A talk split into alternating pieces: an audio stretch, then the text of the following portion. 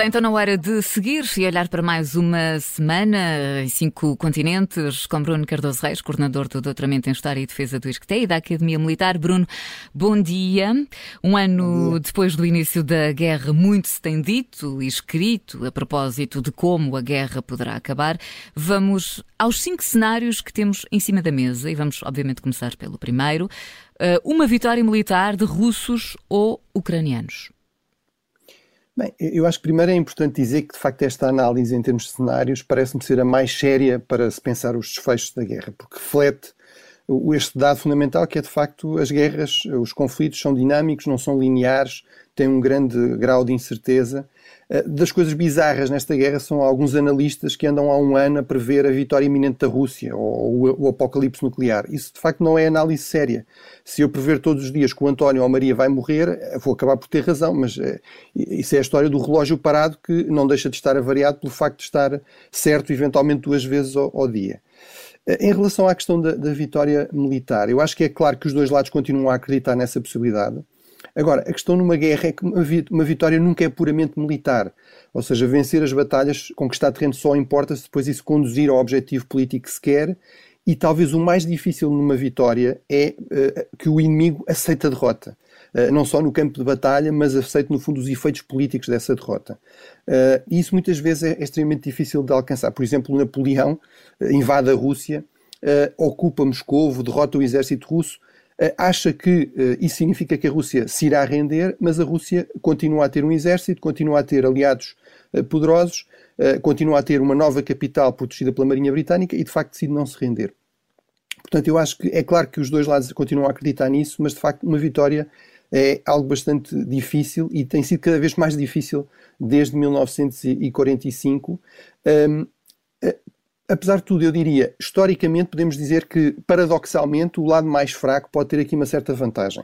Eh, se nós olharmos para, de facto, o período pós-1945, tem acontecido muitas vezes grandes invasões por grandes potências, grandes guerras em que estão envolvidas grandes potências, como eh, no caso eh, americano no Vietnã, entre 1965 e 73, e no caso da União Soviética no Afeganistão, entre 1979 e 89, de facto, essas potências acabarem por ser uh, levadas a retirar, uh, a desistir por uma resistência nacional muito determinada uh, e que sente que não tem para onde recuar.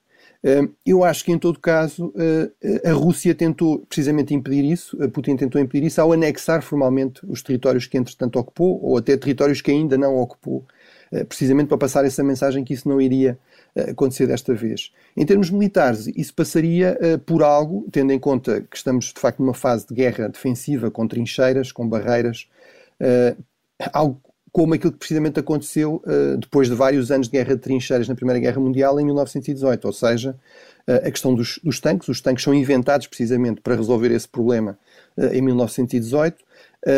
E, uh, no caso de 1918, os aliados ainda contaram com uma outra vantagem, que foi, uh, de facto, uh, a vinda de tropas frescas em grande quantidade, de, de, a partir dos Estados Unidos. Isso não irá provavelmente acontecer aqui, nem de um lado nem do outro.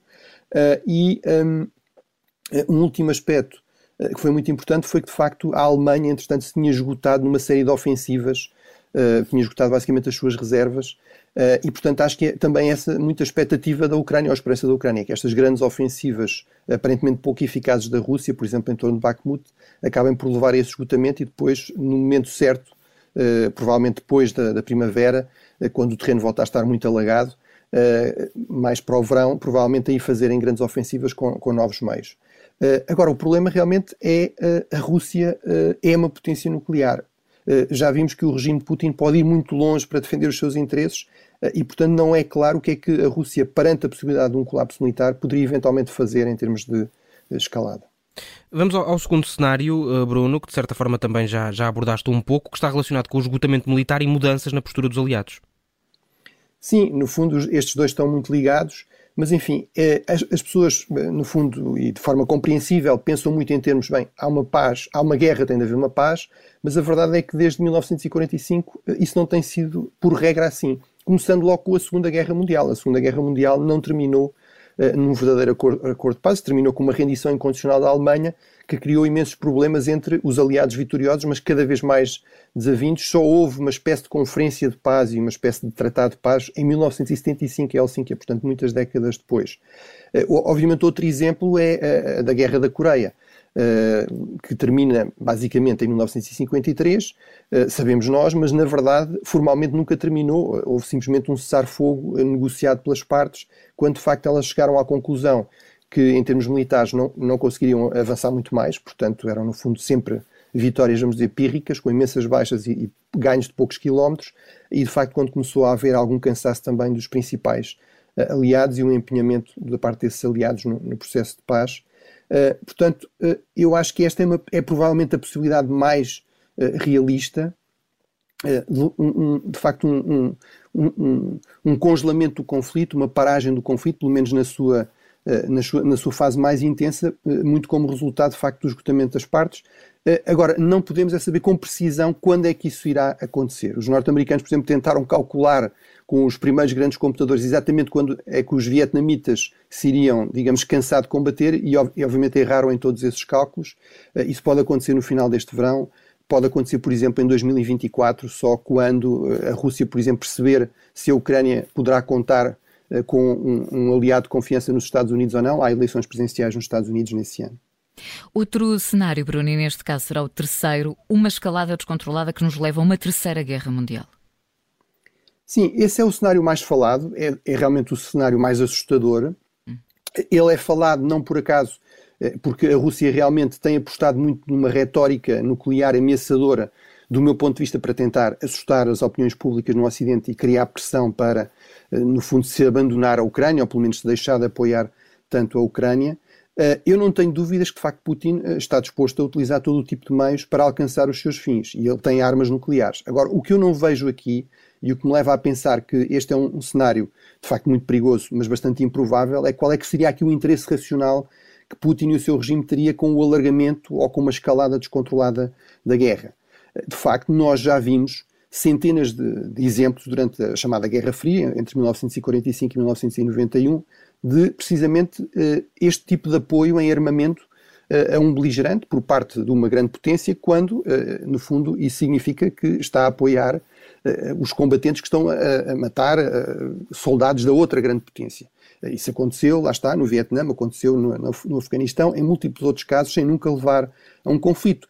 este tipo de apoio, este tipo, muitas vezes chamado de guerra indireta, realmente existe, e existe tanto precisamente depois de 1945, durante a, a, a era nuclear, precisamente porque é uma forma de evitar uma escalada, é precisamente a forma de evitar um conflito direto eh, uma guerra direta eh, entre potências nucleares, que obviamente poderia levar, eh, lá está, uma guerra nuclear total e seria realmente o suicídio coletivo da humanidade. Uh, portanto, mesmo nos ra raros casos em que houve conflitos armados entre potências nucleares, e aconteceu algumas vezes, embora isso não seja muito referido, por exemplo, entre a China e a União Soviética em 1969, entre o Paquistão e a Índia em 1999, ou mesmo mais recentemente entre a Índia e a China, uh, esses conflitos fronteiriços uh, foram rapidamente limitados e rapidamente parados, precisamente para se evitar o risco de uma escalada e de um alargar do, do conflito.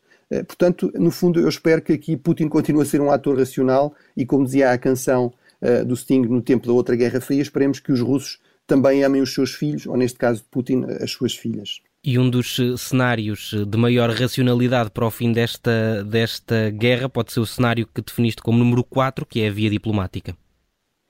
Sim, essa é talvez a mais, digamos, a mais apetecível, certamente entre os países democráticos, os países ocidentais, eh, eu percebo que as pessoas façam apelos à paz. Eh, agora a questão é, mas isso concretamente quer dizer o quê? Eu acho que é muito revelador que tenhamos muitos apelos à paz, mas poucos planos de paz em termos concretos. Aliás, já iremos a, a um. Ou seja, exatamente em que termos, com que condições. Eh, é crível que a Rússia, depois de ter anexado estes territórios que conquistou, apesar dessa anexação ter sido declarada ilegítima e ilegal por uma resolução das Nações Unidas, será que vai, vai aceitar ceder pela via negocial esses territórios se não for forçada a isso digamos, militarmente, eh, é crível que a Ucrânia aceite eh, ceder formalmente, mesmo que não consiga reconquistar pela força, eh, se venha a perceber isso, pelo menos todos os territórios que perdeu desde, desde fevereiro de 2022 ou, ou desde 2014, será que vai aceitar depois assinar um tratado em que vai formalmente ceder esses territórios à, à, Rússia? Acho isso tudo muito difícil. Mas há aqui um, um enorme problema que é o, a enorme desconfiança entre as partes. Ela nunca foi muito abundante, foi um dos grandes problemas de, do chamado Protocolo de Minsk, com que se tentou resolver a primeira fase desta crise, desta agressão russa, eh, de 2014, a Crimeia e depois a zona, o separatismo promovido pela Rússia na zona do leste da Ucrânia, no Donbass. Ora, um dos grandes problemas foi que as partes nunca confiaram na, na, na outra, eh, nunca eh, havia a questão da implementação. A Rússia, a posição da Rússia é a, a Ucrânia deve implementar todas as cedências que fez e depois nós logo vamos ver é evidente que a Ucrânia achava isso inaceitável. Será que uh, acreditamos que vai haver aqui uma completa mudança uh, de postura? Vai passar a haver confiança? Isto depois do nível de violência, uh, do nível de, de mortes, de baixas militares e civis que, que, se verificaram com esta guerra. Tudo isso me parece muito difícil e a questão de que, no fundo, poderíamos ter aqui uma espécie de paz imposta por mediadores, por grandes potências que iam impor essa paz eh, isso parece uma visão um pouco, um pouco, ilusória e que a história também não valida. Eh, eh, até, até aconteceu em alguns casos, as partes até acabaram por ceder e assinar um tratado, mas depois, na prática, acabam por boicotar essa, essa, essa suposta paz. Portanto, eu acho que, de facto, há aqui grandes dificuldades e, para mim, sobretudo, é evidente isto, que é o lado russo só percebe de facto a linguagem da força só se achar que não consegue pela via militar alcançar os seus objetivos ou que alguns dos seus objetivos estão em risco precisamente pela via militar, é que eventualmente pode aceitar negociar. Eh, do lado da Ucrânia, eh, para haver a mínima possibilidade de uma paz que seja minimamente justa e segura, essa paz tem de ser uma paz fortemente armada e fortemente apoiada por aliados mais fortes do que a Rússia. Vamos ainda uh, ao último cenário, neste caso será o quinto cenário, a possibilidade de um cessar-fogo. Bruno. Uh, sim, uh, portanto, esse no fundo é o, concretizado o cenário do tal esgotamento militar, não é? Portanto, aí parece-me que isso poderia passar por algumas negociações, mas de facto seria sobretudo o refletir da situação no terreno e, portanto, seria um pouco o cenário que nós temos na Coreia do Norte, entre a Coreia do Norte e a Coreia do Sul, ou seja, na Guerra da Coreia, e, portanto, parece-me que esse é um cenário com algumas possibilidades, é, é, é parece-me um cenário mais provável. E achas que o plano de paz da China pode dar um contributo positivo nesta fase? Bem, eu acho que eu, como analista, diria que provavelmente não, ou seja, não me parece que seja propriamente uma base muito sólida ou aceitável. Uh, assenta numa análise da, do próprio conflito que é bastante enviesado e, e, que tem aqui, no fundo, em, em parte reflete teses pró-russas que a Rússia, que a China tem, uh, tem publicamente defendido. Por exemplo, esta ideia de que, no fundo, há aqui um problema que é a questão das, eh, eh, das alianças, não é, das organizações de segurança eh, regionais, em particular a questão da, da NATO. Isso não é dito expressamente, explicitamente, mas está lá implícito. Ora, a verdade é que a Carta das Nações Unidas não só permite, mas até encoraja, tem todo um capítulo dedicado ao papel destas organizações de segurança regional. A própria Rússia e a própria China criaram estruturas deste tipo. A Organização eh, do Tratado de Segurança Coletiva, que é uma espécie de NATO russa, a Organização de, de, de, de, Cooperação de Xangai, que é uma iniciativa conjunta entre a China e a Rússia.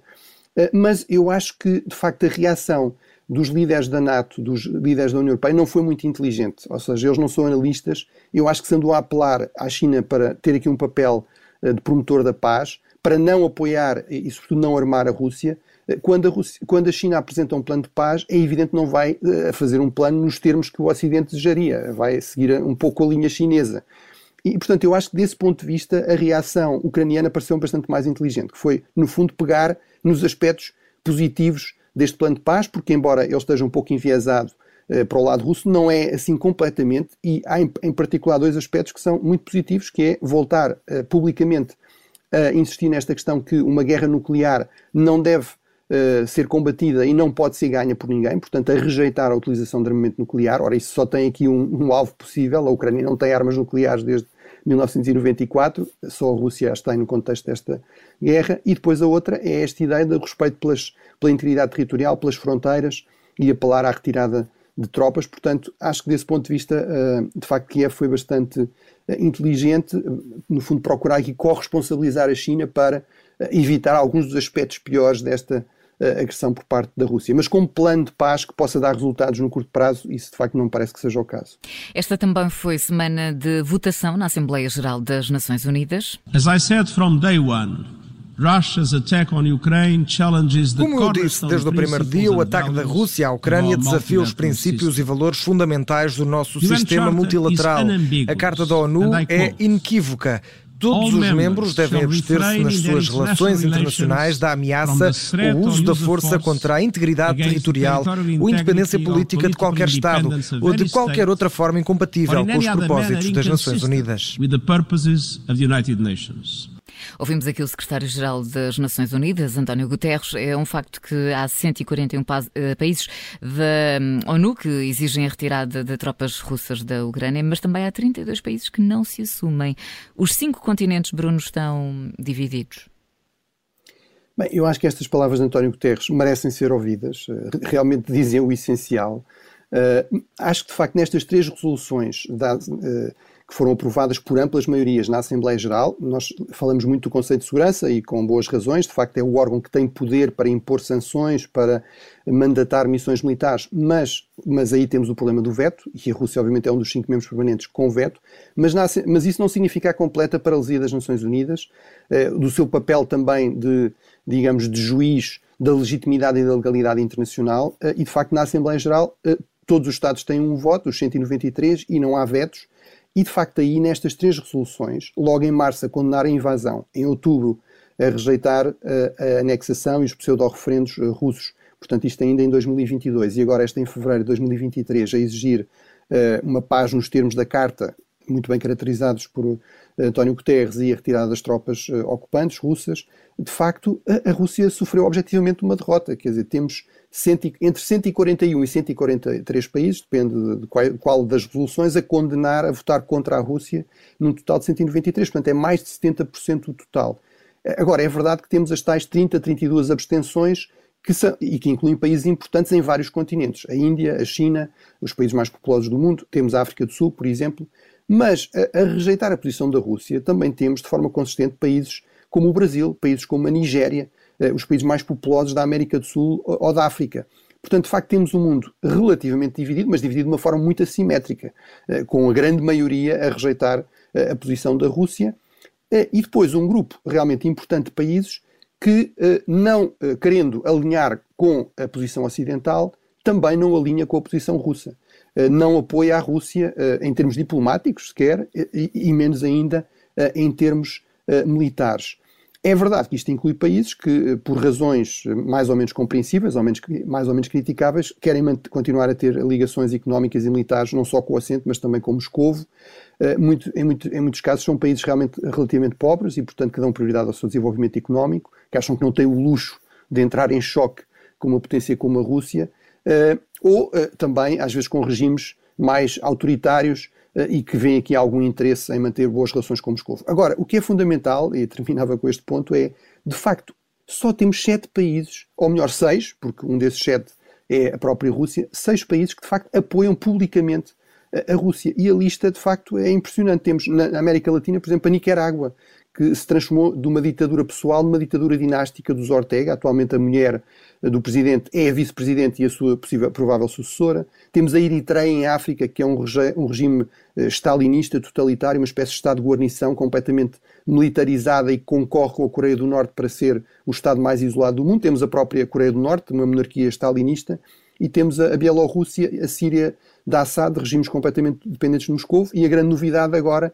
uh, este, nesta última votação foi nova, esta nova ditadura militar do Mali, que também está a caminho de se tornar um satélite africano de Moscou. Uh, portanto, isto significa que realmente, uh, em termos de Estados importantes, há alguns que não querem alinhar completamente com o Ocidente, mas não alinham com a Rússia, por um lado. Por outro, de facto, a Rússia só consegue apoio de satélites e de regimes que, de facto, são vistos como Estados párias sem qualquer credibilidade a nível da comunidade internacional. Bruno, hoje ficamos uh, por aqui. Bruno Cardoso Reis e Cinco Continentes de regresso então para a semana. Obrigada e bom sábado.